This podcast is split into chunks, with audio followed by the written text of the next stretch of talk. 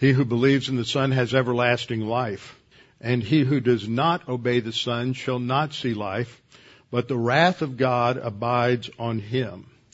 Nor is there salvation in any other, for there is no other name under heaven given among men whereby we must be saved.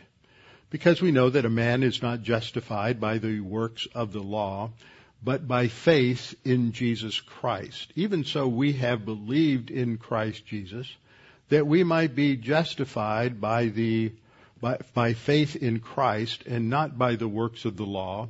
For by the works of the law shall no flesh be justified.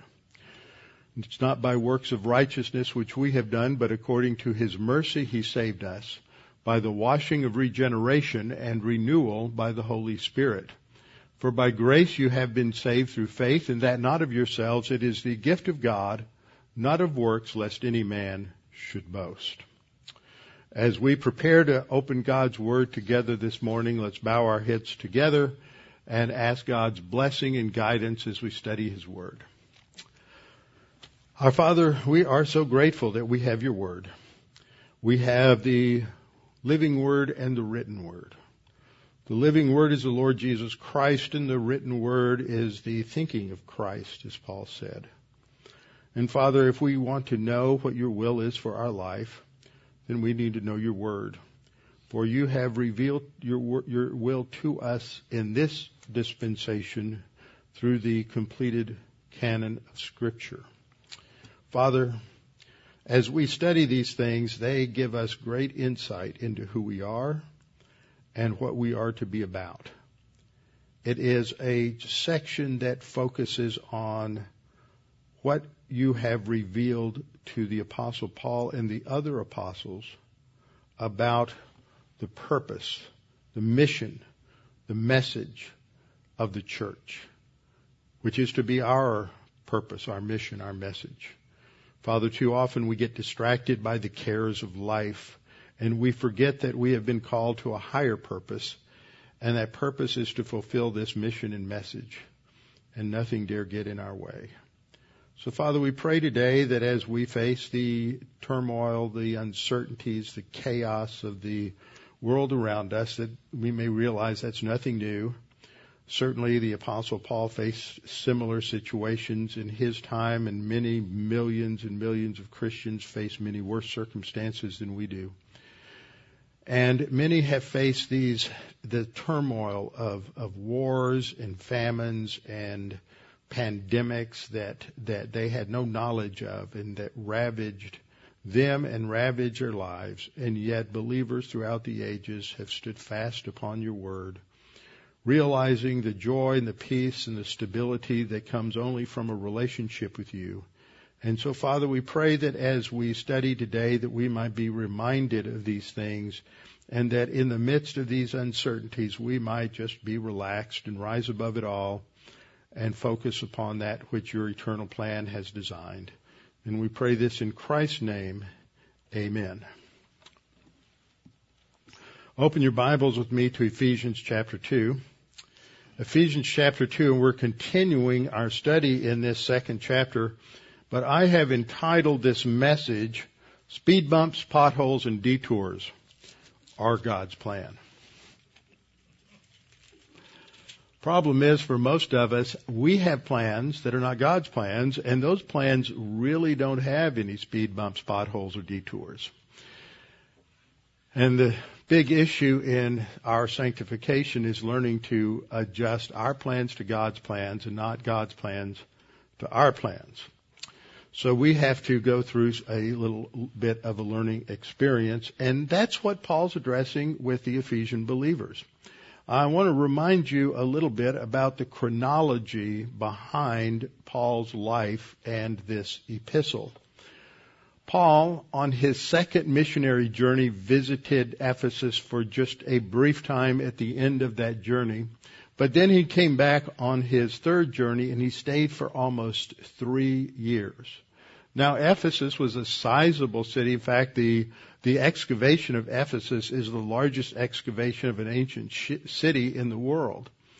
and it's just a marvelous place to go and to visit. But Paul was there for almost three years, so he got to know many, many people in the city. He got to know many of the believers there. They got to know him, and he taught daily in the school of Tychicus. And there he taught the word. And so they're well grounded in the word. And he was there for about uh, two and a half years. And, in, and that's covered in Acts 19, 1 to 41. After he finished his third uh, missionary journey, on his way back, he stopped briefly at Miletus. He was in a hurry to get back to Jerusalem for the Feast of Pentecost, which that year would have been, as far as I could calculate, somewhere around the 21st, 22nd of May. And so he is trying to get back, and he did arrive in time. But before he went there, in the earlier in mid-spring of '57, he met with the church elders there at Miletus and gave them some instruction and warning about days to come when there would be uh, wolves in sheep's clothing who would come from even among themselves and influence the church in, in Ephesus. So he's there. They know him. They know his mission. And when he leaves there, he went to Jerusalem. He arrived in time for Pentecost. But he's arrested on the Temple Mount. He's kept in prison for a brief time in Jerusalem, and then he's taken to Caesarea by the Sea, which is where the governor had his uh, had his headquarters, had his home, and he's kept in prison there for two, two plus years. And then he's going to appeal to Caesar in terms of his verdict because nothing was really happening there at Caesarea. And so he goes by ship. There's a shipwreck. Eventually he makes it to Rome. And from um, uh, 60 to 62, he is in Rome. So we're looking at a period from the spring of 57 until sometime in 62, which is five years almost. And if you were living in Ephesus, apparently they thought that somehow God forgot what had happened. And that Paul was sidelined. And that this, they were, as a result of those circumstances, they were becoming discouraged. They thought God had somehow fallen asleep at the switch or lost control or wasn't paying attention. And it's funny how that happens to us. We pray, we read, we study, for example, in terms of this last election, and whether you think there's been some foul play or not, we expected a totally different result. And that didn't happen. Consequence from that is that we often get discouraged. We think, well, what is happening? What's, what's going on? And, and some people get, get angry. I think that's a common response. I don't think that anyone in this room didn't go through and may still be going through some levels of anger as you think about what has happened. Some of that may be justified because as Christians, we believe in a just government, a just society, and that there should be just elections. And we think that there have been some things done that were criminal. And so in one sense, we recognize that, that this is not the way it should be. But we live in a fallen world and we have lived in a historical bubble as I've told you many, many times over the last uh, 200 to 300 years, this nation grounded upon principles of God's Word and a brilliant set of founding documents in the Declaration of Independence and Constitution. And really for the last hundred years, the courts and the legislators and others have eroded the true meaning and application of the Constitution. We have a culture that has become vile and wicked in many, many ways. We have a culture that uh, allows uh, many types of injustice to continue that are not part of the Constitution. Many of them are the result of liberal policies that ultimately violate the intent and the thought of the founding fathers and they have produced cities that have just turned into rot. They have increased racial tension. They have produced homelessness beyond anything we could imagine in this land of the free. And it is the result of government that has grown too large and is inefficient in its bureaucracy. We have allowed evil to continue and to develop. We turn our back on many crimes and we turn our back on the drug use and many other things that are going on. And it's gotten even worse in these recent times. But we must recognize that this is not unique in history. We may not have chosen to live in a time like this, but it's a remarkable time in which to live as we witness the unfolding of God's plan.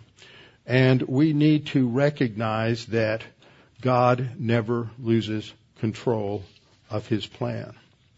And we have studied the opening verses here in uh, Ephesians 1 where Paul interrupts his thinking, but he sets a particular topic in, um, in force here in verse 1. He says, For this reason, I, Paul, the prisoner of Christ Jesus for you Gentiles. Now, as I've taught you, what happens is he goes into a diversion, which is really on point, as he's giving them the reason that they should not be discouraged. And when he ends this section in verse 13, he says, Therefore I ask you, do not lose heart at my tribulations for you, which is your glory. Don't be discouraged. Don't give in to those mental attitude sins. Don't let anger have its way. Don't be resentful. Don't be depressed. Don't be discouraged because God is still in control. You see, the underlying question that Paul is really asking them is, he says, how has my arrest and imprisonment for five years changed God's plan for your life?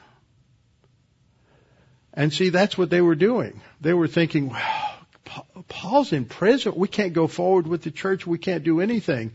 And, and they were discouraged and depressed. And the fact is that whatever happened to Paul, and when he would go through his second imprisonment, just about five years later, that he would end up being martyred. He would, was beheaded under the worst years of Nero. And so we get our eyes on people. We get our eyes on human institutions as the source of stability, as the source of hope, rather than the fact that we need to have our focus on God. The key underlying question for us today is how has the election of this last Tuesday changed God's plan for your life? Not a bit. And see, every time that you think about what happened and who's in charge and what policies may or may not come into effect, and you start worrying about it and getting unstable and having emotionally uh, sinful responses, you just remind yourself, how has this changed what God wants me to do? How has this changed God's plan for my life? It hasn't. Sometimes we might be tempted for example, that look at what happened. I need to go somewhere else. Well, first of all, there is no place else to go. And number two, that's not God's plan for your life. God didn't say that when things get tough, you need to go find some place where they're not going to be tough. God said in this life we're going to encounter various trials, various tests. You don't get to pick which ones they are. And we know that the testing of our faith produces endurance. And so we get the privilege of living in a situation, as we have in the past, where the administration is not going to do the things we think they ought to do, and where every time we hear the news, it's going to be something that's going to upset us. We just need to focus on God and get the distractions out of the way. And that is exactly what Paul is saying here, is that we are, God's plan is not hindered one bit and hasn't changed one bit just because there are unforeseen negative consequences and circumstances in, in our life. We realize that when we hit things like what happened on Tuesday, and on Wednesday I was laid up, I pulled a muscle in my back and I was laid up and trying to deal with that and just trying to ignore everything else that was going on. And, and frankly, we need not give up yet. Uh, I saw an email today, just briefly. We need to keep going. There are legal issues that need to be hammered out in court. There needs, there are a lot of things that still need to be done, and that's good, and that should not be a distraction. It's not an either or. We need to be focused on God's mission for us, but remember, each of us as a citizen of this country had certain responsibilities to fulfill our citizenships in a way that, that glorifies God. And that means that we need to be in pursuit of justice and righteousness as much as we possibly can, but that that ultimately is not the reason that God has put us here. We need to realize that this is a call for us to take some spiritual inventory. Maybe you have put too much hope in politics or in the election of certain people to office. Now, there's nothing wrong with hoping that certain people will be elected and hoping that certain policies will go into a place, but when that supplants our focus on the Word, then we've gotten our priorities out of whack. And we need to recognize that, that this is what happens all through life because of our sin nature. We put our hope on people and policies rather than on God. God is always and forever our only source of hope, our only source of meaning and stability. And there have been believers who have lived throughout the ages who have lived in, in much, much worse circumstances and situations and had in incredible uh, joy and peace and happiness carrying out God's mission for us. We fail to recognize that what God is doing may not be what we think He ought to be doing. So we assume that we know what God is doing and what His plan is going to be, and then when it doesn't come to pass, we get all upset about it. But we are to recognize that we are to let God's plan unfold. We don't know. We may be two weeks from the rapture. We may be 200 years from the rapture. I think we're closer than we, than, for, I could say we're closer than we've ever been, but that's true every day.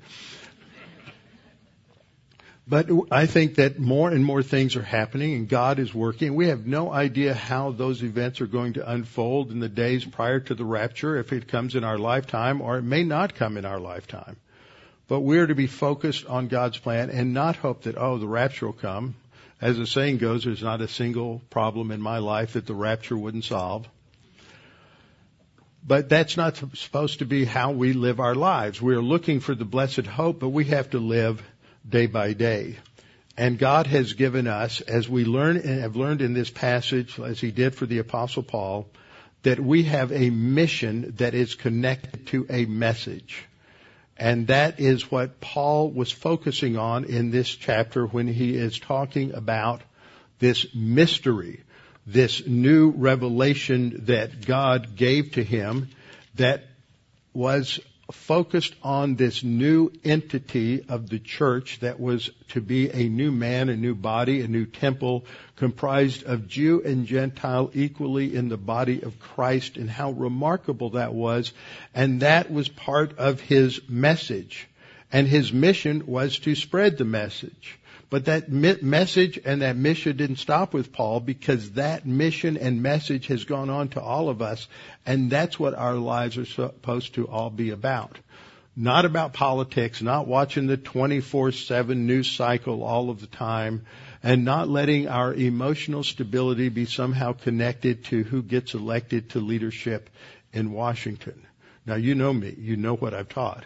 That's important because as Paul says in 1 Timothy chapter 2, we are to pray that we can uh, pray for our leaders that we can live in a time where we can lead our spiritual lives in, in peace and stability.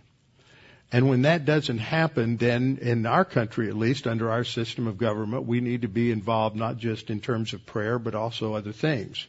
But we can never let those other things override our mission and our message. And that's what happens too often. And it happens in other things too. People get caught up in sports and all of a sudden sports is more important to them than the mission and message that God gave them. or it may be their career, or it may be uh, the pursuit of some hobby. And next thing you know, uh, they don't have enough time to be studying the Word, to be in Bible class, to be memorizing Scripture. And this is a wake-up call to every single one of us, my, my, myself included. We need to be thinking that things have a potential of deteriorating rapidly whether that is two years or ten years, but in our lifetime, where we could see a radical change in the government of our nation.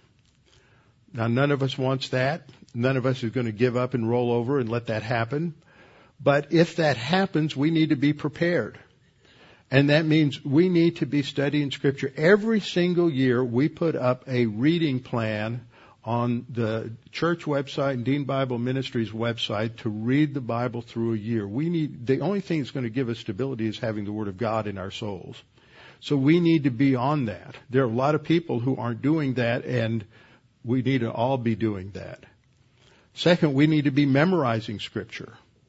We need to be learning the promises of God, promises that I go over all the time and those promises and many, many others we need to memorize because just because we have our Bibles today doesn't mean we'll always be able to have them with us.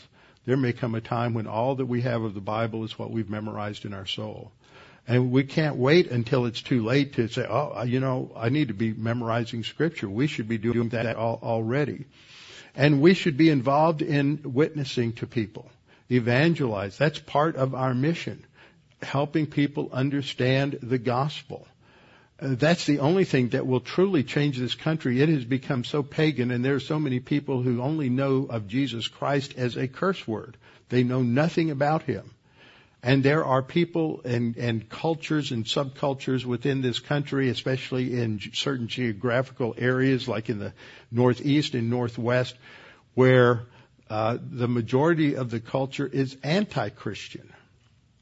The only thing that's going to change this country is to get the gospel to people and for them to respond and re- be restored to God's, God's word. So we need to be careful when we think about what is going on in terms of current events. It's easy to have a knee-jerk reaction and to get angry as Christians, we have a desire for justice and a desire for righteousness. There's a lot of injustice in our nation right now. It's an evil culture, as I've said. There are many, many problems that need to be addressed and that are not being addressed by either side of the aisle. And we see these social problems that are taken advantage of by the enemy in order to stir up trouble. We cave in too easily to, to worry. And so we have to figure out what the Word of God says so that we can avoid giving in to worry. Some of the promises that we should memorize and be reminded of today are first of all,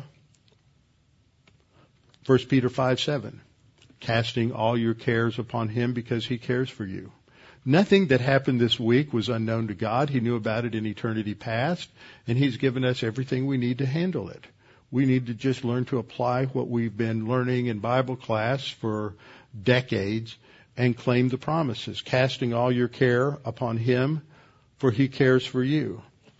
In Philippians 4, 5, and 6, verses I quote frequently, be, uh, um, excuse me, I got the verses wrong. Be anxious for nothing, but in everything by prayer and supplication with thanksgiving, let your requests be made known unto God, and the peace of God which surpasses all comprehension shall defend your hearts and minds in Christ Jesus. Romans 8:28. And we know that all things work together for good to those who love God, to those who are called according to his purpose. Who's called according to his purpose? every single person who has trusted in Jesus Christ. And so we are called according to his purpose, and so we need to live in light of that purpose, and that's the mission that God has for us. Jesus knew these times would come, and he knew it would come upon his disciples. And he said to them, uh, as they were walking from having the Passover meal, the Seder meal, as we just celebrated, on the way to Gethsemane, he made a number of statements and promises about what was coming. And in John 14:27, he said, "Peace I leave with you." It's almost like saying Jesus is a liar when we don't have peace. He said, "Peace I leave, leave with you. My peace I give to you." That's a supernatural peace. It's not the calm that your pagan Buddhist neighbor has when he meditates. He has a measure of something, but it isn't the peace that is produced by God the Holy Spirit. God the Holy Spirit produces this peace, love, joy, peace. It's only the result of walking by the Spirit. He says, My peace I give to you not as the world gives do I give to you. Let not your heart be troubled. The idea don't be agitated. Don't be anxious. Don't be worried. Don't be caught up with the details of life, wondering what's going to happen tomorrow, what's going to happen the next day. Jesus said we're to live one day at a time and not let what comes in the future worry and destroy our, our stability today. Jesus also told them, if the world hates you, you know that it hated me before it hated you. What we are witnessing in our country is that the, the evil side of worldliness is being exposed. And we see it for what it is, but those who are not believers and many who are believers with no doctrine have fallen in love with the world. And so they hate the truth. If the world hates you, you know that it hated me before it hated you. If you were out of the world, the world would love its own. Yet because you are not out of the world, but I chose you out of the world, therefore the world hates you. Now he's talking to his 11 disciples, but that's true for every single believer. The world hates us. It's not in love with Christianity. In verse 20 he says, remember the word that I said to you. A servant is not greater than his master. If they persecuted me, they will also persecute you. If they kept my word, they will keep yours also. If they persecuted me, they will also persecute you. One of the periodicals that we get is from an organization called Voice of the Martyrs. And I encourage you, we have some copies around the church, and I encourage you, you can go to their website and read a lot of very interesting, fascinating stories about what's really going on in the world outside of our little safety bubble in the United States. And at the end of the recent one, um, this is uh, an article originally published years ago by the founder of, of uh, Voice of Martyrs, Richard Wurmbrand, who was from Romania and was uh, arrested, persecuted, suffered a great deal in prison under the communist regime. And he wrote this many years ago, and I just want to read a couple of examples for us this morning. He said, I think of a young girl of our Romanian underground church whose activities were discovered by the secret police. She had been guilty of secretly distributing gospels and teaching children about Christ. To make her arrest as painful as possible, they decided to wait a few weeks for her wedding day. When she was dressed for the event that every woman looks forward to, the police suddenly broke in. Anticipating their intentions, she held out her hands, which they handcuffed roughly, looked lovingly at her groom, then kissed the chain, saying, I thank my heavenly bridegroom for this jewel he has presented to me on my marriage day. I thank him that I am worthy to suffer for him. I think God gives us grace to handle these kinds of situations, but we have to be oriented to Christ before that will really happen. She was dragged off to prison leaving behind weeping Chris, Christians and a weeping bridegroom, and five years later she was released, haggard, broken, looking 30 years older. She had remained faithful, and her intended had waited for her. He gives a second example. He says, a Soviet prisoner who was mocked unmercifully said, many fear suffering. In the past, I too feared. But the presence of the Lord in jail has given me so many happy experiences that I would not have changed them uh, for years of easy living in freedom. And then he writes about an episode in Ukraine. He said in Ukraine, the Christian uh, Turelia was put in a psychiatric asylum. I can clearly envision that happening today. The sadistic psychiatrist Butkovich told him, the fact that you call yourself a Christian shows already you have a serious and irremediable, irremediable sickness. Faith in God is mass psychosis, a kind of schizophrenia. But instead of brooding about his suffering, Turelia brought officers of the secret police to Christ. They provided him with paper and pencil and smuggled out a whole notebook of his joyous poems praising God. Out of the mire of suffering grows the lily of joy in the Lord. We never know what's coming. We have to prepare today. And that means we have to take stock of what's going on in our lives. Another promise is John 16:33. Jesus said, "These things I have spoken to you that in me you may have peace. In the world you will have tribulation." That's a promise. You will have tribulation, but be of good cheer. I have overcome the world. And he did that in the way he lived, walking by the Spirit and applying the promises of God. Philippians 4:12 413 is the promise I'm looking at here, but we have to have the context. The, the promise is, I can do all things through Christ who strengthens me, but that's not some sort of positive mental attitude spin, which is how a lot of Christians take it. Paul said in the previous verse, I know how to be abased. He said, I know how to be poor and I know how to have nothing. And I know how to abound. I know how to have all, everything that I could hope for. Everywhere and in all things I have learned both to be full and to be hungry, both to abound and to suffer need. I can do all things means I can handle any set of circumstances without it shaking my spiritual life. I can do all things through Christ who strengthens me. And so this is what Paul is trying to convey to his readers in Ephesians chapter 3 as we've studied this mystery doctrine rationale that he has uh, explained to them that he is called as a an apostle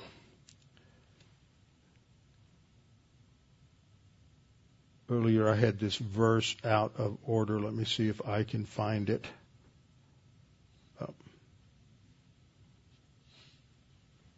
Here it is. In 3-2, we read him saying, If indeed you have heard of the dispensation of the grace of God which was given to me for you. That's the first thing he, he starts with as he is explaining to them why they should have stability and not be discouraged why he's, why he's in prison. And we ask this question, what's the meaning of the phrase, the dispensation of the grace of God which was given to me? And that's repeated again in verse 7, which we're studying today, where he says, of which, that means the gospel, in the previous verse, I became a minister, and then he uses that phrase again, according to the grace of God which was given to me. And so we have to understand the significance of that phrase as it applies to us. That that phrase as it applies to us indicates that we have this mission. And his mission was through the gospel. Now, I want to help you understand this particular phrase as we look at these two verses where he says that the Gentiles should be fellow heirs. That, this is the content of the mystery which we studied last time. That the Gentiles should be fellow heirs of the same body, partakers of his promise in Christ through the gospel. So it's fellow heirs, fellow members, and fellow partakers of his promise. There's equality between Jew and Gentile now. And it is through the gospel. So as we look at this phrase, I think it's important that we understand what the gospel is. It is used three different ways in the scripture. Actually, there's some more if you want to talk about the gospel of the kingdom message in the time of Christ's incarnation, which was related to the coming of the kingdom, but just thinking in terms of today, the narrow meaning. What's the good news? That my sins are forgiven, that Christ died for me on the cross, and if I believe in that, I have eternal life. That's the narrow gospel, just the information needed so that when, when I die, I will be face to face with the Lord.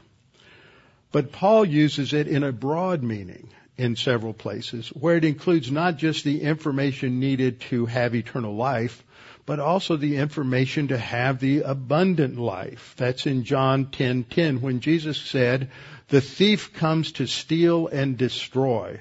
But I have come that you may first have life. That is salvation, justification, salvation. You have eternal life. You are no longer spiritually dead. You're regenerated and you now have spiritual life. And he says, secondly, and he uses an and there, which has this sense in the, in the Greek of even, in addition to.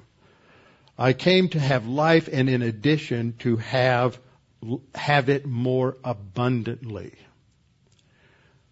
See, that's living the Christian life, where we realize that abundant life that Christ has given us. And that's really what Paul is talking about here. And part of that includes this third statement I put here because when he uses this term through the gospel, in the context of Ephesians 3, 6, and, te- and 7, he's talking about the good news that the barrier between Jew and Gentile was removed, which is what we studied in chapter 2, verses 14 through 18, and that the barrier between all of us and God has been removed. So that this being fellow heirs, fellow members of the same body, and fellow partakers of his promise in Christ is through the gospel. That's that's part of the gospel. Not what we need to believe to be saved, but it's the result of that in our new position in Christ. And so he says in verse 7, of which, that is the gospel, I became a minister according to, and then there's that phrase we're looking at, according to the gift of the grace of God which was given to me. We studied this several weeks ago, and when we looked at that, I said it's easy for people to think the gift of grace. Okay, that's salvation. But that's not how this phrase is used. And it's used in an identical sense at the beginning and end of this section where Paul says in verse 2, you have heard of the dispensation or the administration of the grace of God which was given to me. We have to understand the whole phrase and what it means. And he repeats that in verse 7, the grace of God given to me. And we saw that, that this is a phrase that where grace is used in a way similar to uh, a, a form of the word charismata or the Greek dorea, which means a gift that refer to gifts. And so when Paul says this, he's talking about the spiritual gift and appointment and commission given to him as an apostle. And verse uh, 7 of chapter 4 uses it that way, but to each one of us grace was given according to the measure of Christ's gift. And then it goes on and talks about spiritual gifts. And in Romans 12:6 he says, since we have gifts, there he uses the word charisma, according to the grace given. Same words that we see in this phrase. The grace given to us, each of us is to exercise them accordingly. If prophecy according to the proportion of faith, and then he continues to talk about the spiritual gifts. So we saw secondly that Paul uses the phrase grace given to me to refer to his spiritual gift of apostle and the mission and message of that office. As he states in 1 Corinthians 3:10 according to the grace of God which was given to me as a wise master builder. So he's using that imagery of a wise master builder to refer to uh, his role and his mission and ministry as an apostle uh, Romans 12:3 says, "For the grace given to me, I say to everyone among you." See, he's exercising his apostolic authority. So what he's essentially saying is, "For through the apostolic gift, this grace given to me, I am exhorting you to do uh, to do this." And that ministry that was given to him was primarily to the Gentiles. Acts 26:17 tells us that that God told him, I will deliver you from the Jewish people as well as from the Gentiles to whom I now send you. His mission was to take this gospel to the Gentiles that there was now one new man, one new body, one new temple, Jew and Gentile together. That is still the message that goes with the gospel to understand our identity after we're saved, to understand this new identity that has been given to us. And so verse 7, Paul says, of which, that is, of the gospel, I was made a minister according to the gift of God's grace which was given to me, that is, apostle with my apostolic mission. And this is according to the working of his power. It is God's power who is at work in us, not our power. And he says then in verse 8, to me, the very least of all the saints, this grace was given so again, that reinforces this idea that this is talking about his mission. He's called to be an apostle, his, his, his office, his mission, and his, his ministry. To me, the, this grace was given, and what was this grace? To proclaim, to evangelize literally, it's evangelizomai. This grace was given to preach, that is to evangelize the Gentiles and to uh, help them, the, the good news, and to help them understand the unfathomable riches or the wealth of Christ that is now ours. So whatever pathetic things happen in the realm of our culture, our civilization, your business, your life, nothing measures up to the fact that we are in Christ and we have a wealth of blessings. That's our identity. And our mission is not to reform the culture, not to reform the politics, and there's nothing wrong with that, but that's not our primary mission. So don't let it get in the way. Our mission is to tell people about Jesus Christ, to grow to spiritual maturity, and to be able to carry out that ministry that God has given to us with reference to our spiritual gift in serving Him in the body of Christ. So our third point was that the mission God gave to Paul as an apostle was to proclaim the mystery doctrine of the church, Jew and Gentile united together as one new man, one new body, and one new temple. And that's our passage. Uh, he was the least of the saints, and he was given this grace to uh, preach the good news to the Gentiles, the unsearchable wealth of Christ, and to reveal all about the dispensation or the administration of the mystery. Now, Paul's giving that as new information, new revelation. We have it in the scriptures, so we are to give that.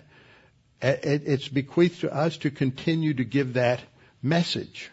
Help people understand that.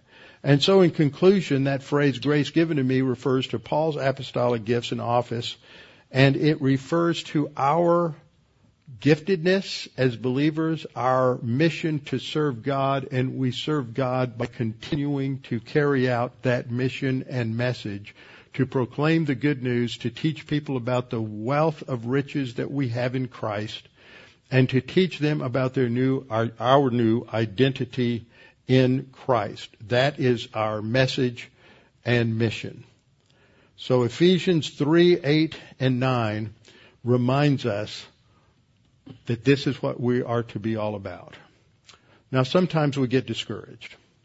I want to look at two passages before before I stop. Uh, the first one, I'm just going to summarize it.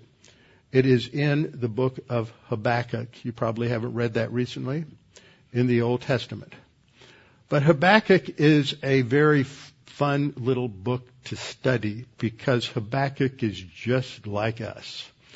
And Habakkuk is sitting there looking at the culture of Judah at this time, and it is during the time when uh, the nation is in great, uh, great and terrible sin, and it is a time when um, uh, Jeconiah has been the king, and things are just absolutely terrible.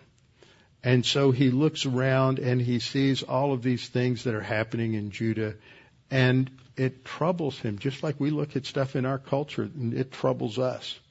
And so he says, God, you need to do something about this. How can you let these things go on? Things that are going on in San Francisco and Los Angeles and Portland and Chicago and many, many other cities and in Houston, in many places in Houston. How can you let this go on? You're going to judge us one of these days. So God comes along and he says, okay, here's, here's the way I'm going to judge you. And that's what he said to Habakkuk. I know just the thing. I have these Chaldeans over here and I'm going to bring them in and they are going to conquer you and destroy Jerusalem and destroy the temple and they're going to wipe you out. And Habakkuk just goes, he's so self-righteous. What? How can you use these horrible pagan, wicked Chaldeans? They don't even know you. They're, they're, they have no knowledge of you. How can you use them to discipline us? We're your people. And then God gives him a little insight into his character in the second chapter. And at the end of God explaining who he is and his right to do what he wants and to discipline the nations according to his own plan, Habakkuk truly changes his mind. It, that is the biblical term repentance.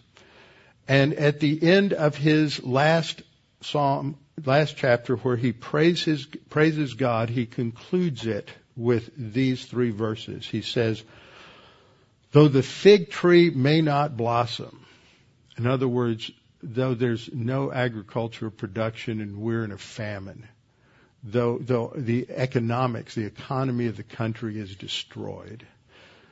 Though the fig tree may not blossom nor fruit be on the vines, though the labor of the olive may fail and the fields yield no food, though the flock may be cut off from the fold and there be no herd in the stalls, yet I will rejoice in the Lord.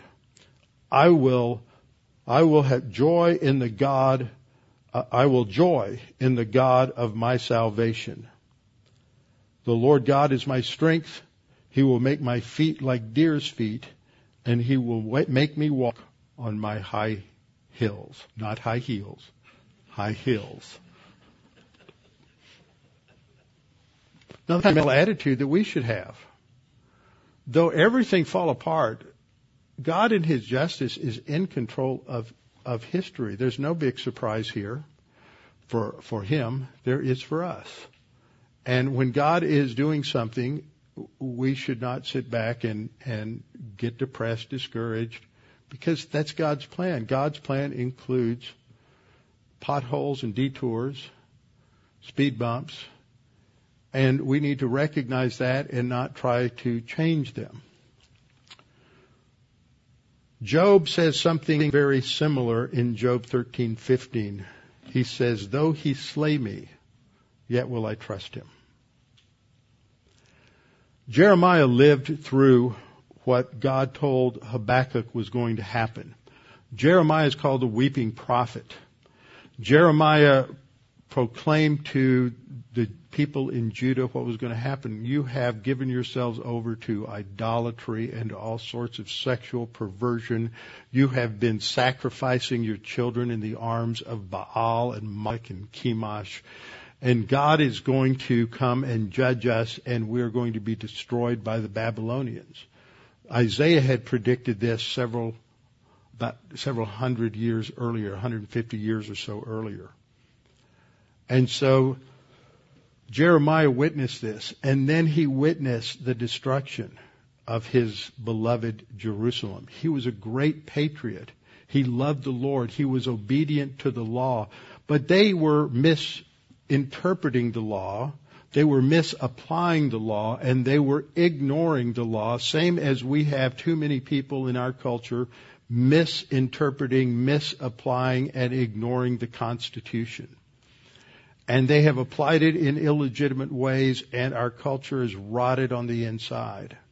And I don't know what is going to happen. Maybe the president will be uh, blessed by God in his attempts to uh, address the corruption in this election. Maybe not. But whichever way it goes, we need to recognize that we can trust God and we're not going to let whatever happens in the political sphere impact and upset us. We may grieve for our nation. Jeremiah grieved for his nation. The Lord Jesus Christ also grieved for them.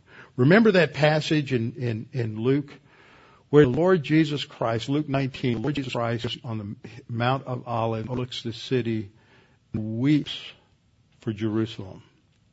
There is nothing wrong with having grief over what may be transpiring in our beloved nation. Nothing wrong with that. Jeremiah wept. Jesus wept for their, for the nation, for what was happening. That didn't change the fact that, that what happened was the just thing. So this is how uh, Jeremiah responds to it. In Luke, uh, Lamentations rather, chapter 3 verse 18, he said, and this is, this is where he's down. He's, he, he says, my hope, my strength and my hope have perished from the Lord.